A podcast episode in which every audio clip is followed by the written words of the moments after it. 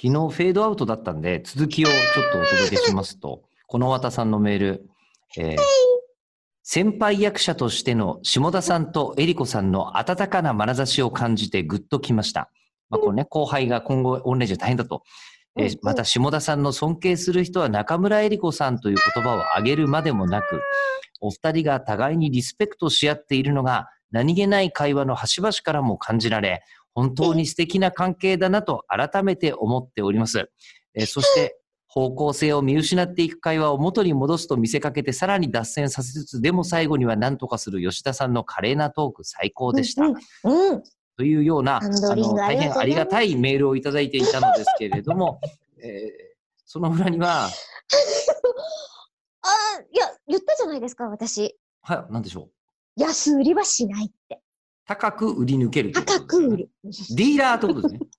下田さみさんのディーリングを、あと、下田さんは枯渇しないので、下田さんは枯渇しない。そう、これを売ったところで、うんうん彼女の価値はなくならないんですよ。 なんかその岸辺露伴は動かないみたいな感じだね、もうね。うんジョジョの新しいシリーズ、下田あさみは動かない。動かない、動かない、売れ残らない、違う、はい。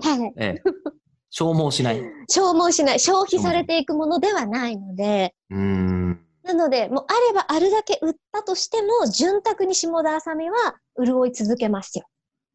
潤沢に、潤沢にね。ううんん。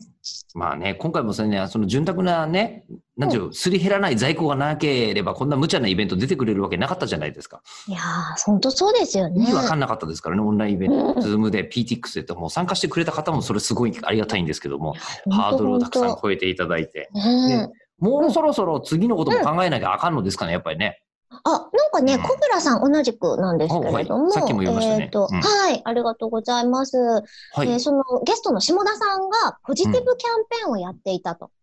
ツイッタあ、ーっていうのね。うん。うう。んんで、そのことについてイベント内で話されてましたけど、これって、えポリアンナという作品で出てくるグラッドゲームに通じるものがあると思います。